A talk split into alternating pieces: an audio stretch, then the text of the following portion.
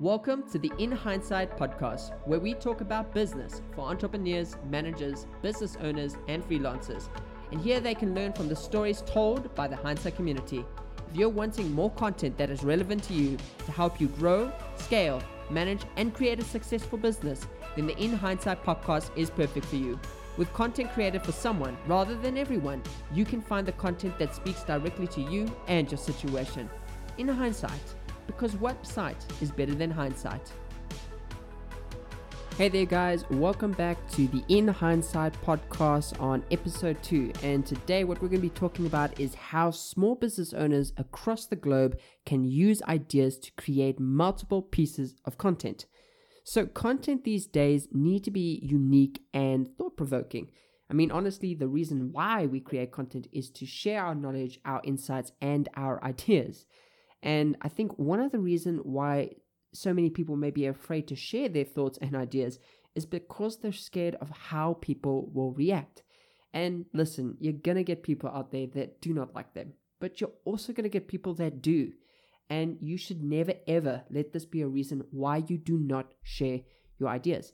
And today, what I'm going to show small business owners is how they can take their ideas on a subject and use it to create a piece of content that may be valuable to their audience. Okay, so I love sharing ideas, and I believe people can determine if an idea would be good or bad for themselves. Listen, I'm not expecting every idea I share to be amazing, but I do know that every de- idea that I give will get people thinking, and that's honestly what I want to do.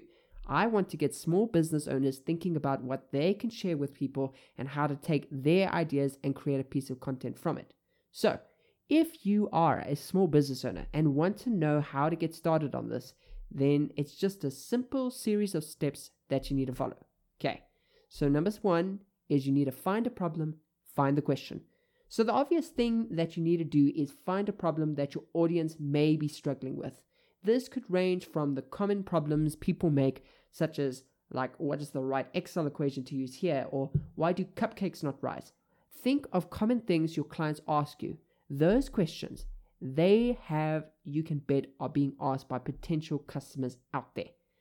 Now, how I would suggest that you find these problems is that you do a survey with your existing clients. Create a questionnaire that asks them what problems they are struggling with and what questions they would like answered.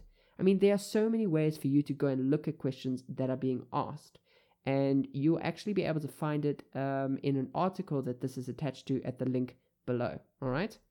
So the step two is where you brainstorm ideas. Now, this is the ideation phase of the session, and it's honestly my favorite part.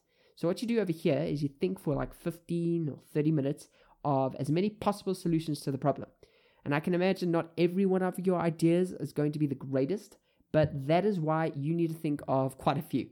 So, right now, your ideas could be completely insane. Just make certain that you put them down on paper. All I really want you to do is write something, anything. And the more you start thinking of ideas, the better your ideas may become. So, this part is extremely important as this builds the list of content that you can create in future. The more ideas you have, the more content you can create. Remember, what we are trying to accomplish here is for you to use your ideas to create multiple pieces of content. And now we're going to go to step three filter. So, hundreds of ideas now, which one to talk about? See, that is the next step we must do filtering. As I said previously, you can have the weirdest, most wonderful, and out of the world ideas possible on your paper. What you need to do now is filter them and choose the ones you believe you can work with. The way you filter your ideas is like this. Well, this is how I do it. First, I get rid of the ones that are not remotely possible. Second, I then look at the ideas that will cost an arm and a leg and cross those out.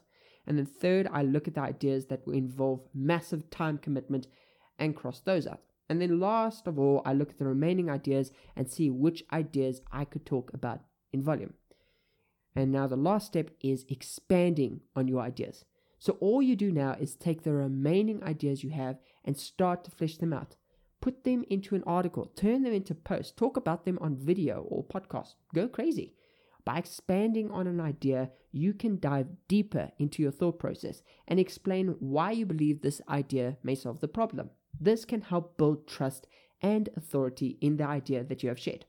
So to give you an so to give you an example of what I'm currently writing an ebook that speaks to people on how to create content if they have no expert knowledge on a subject.